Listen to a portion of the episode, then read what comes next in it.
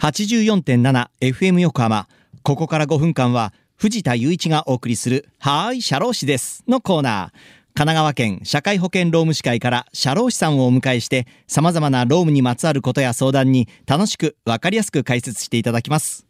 12月の社労士さんは神奈川県社会保険労務士会平塚支部副支部長伊藤和彦さんです。伊藤さんよろしくお願いします。はい、よろしくお願いいたします。さて先週は賞与も賃金に当たるというお話がありましたがその毎月の賃金からは、まあ、社会保険料が控除されますが賞与からは社会保険料は控除されるんでしょうか？賞与が支払われる場合にも通常の賃金と同じように支給金額から社会保険料は控除されます。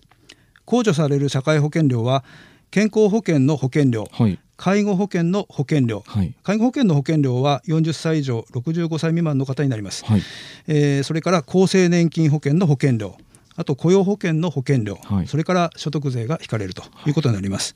その他に賃金控除に関する労使協定というものがあってその場合にはその協定書に定められているものが控除されることもあります。はい賞与の明細を見てえー社会保険料と税金以外のものが控除されているのであれば賃金控除に関する協定があるかもしれませんので、その内容も確認しておくことが必要かと思います。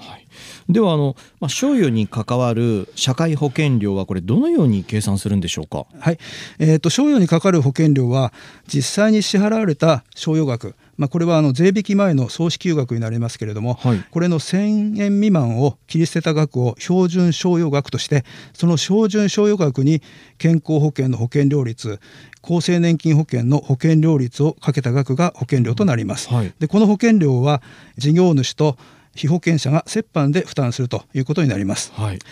標準賞与額には上限があって健康保険ではえー年度の累計が573万円。この年度というのは4月1日から翌年の3月31日までとい。うことですね、厚生年金保険については一月あたり150万円が上限とされております。同じ月の中に2回以上支給されるときには合算した額で上限が適用されるということになります、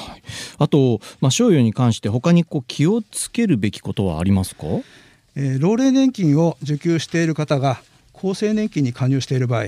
また、えー70歳以上の方が厚生年金の適用事業所に勤務する場合はい。老齢厚生年金は給料と賞与によって決められる総報酬月額相当額と1ヶ月あたりの年金額との合計に応じて一定の額を超えると年金の一部または全部が支給停止されることがあります。はいこの総報酬月額相当額というのは、えー標準報酬月額、まあ、あの月の給料ですね、はいそれとその月以前1年間に支払われました賞与の合計の12分の1をした額です。はいこれを合計した額になりますね。簡単に言いますと給料と1年間にもらえる賞与の1ヶ月平均と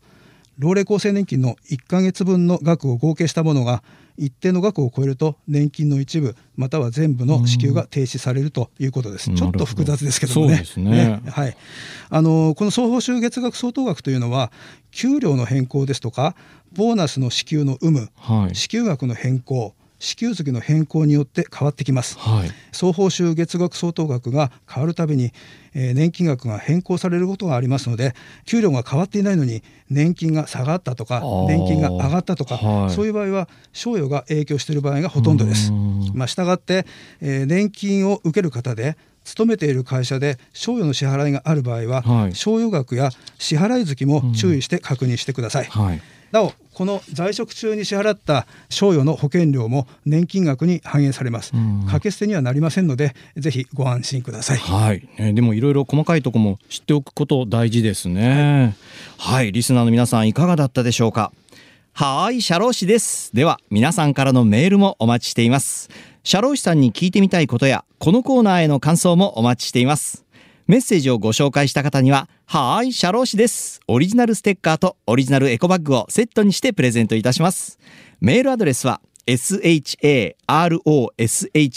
アットマーク fm 横浜 .jp 社労士アットマーク fm 横浜 .jp です。また、この番組のポッドキャストもアップされていますよ。FM 横浜のポッドキャストのページや、神奈川県社会保険労務士会のホームページから飛べますので、ぜひ聞いてみてください。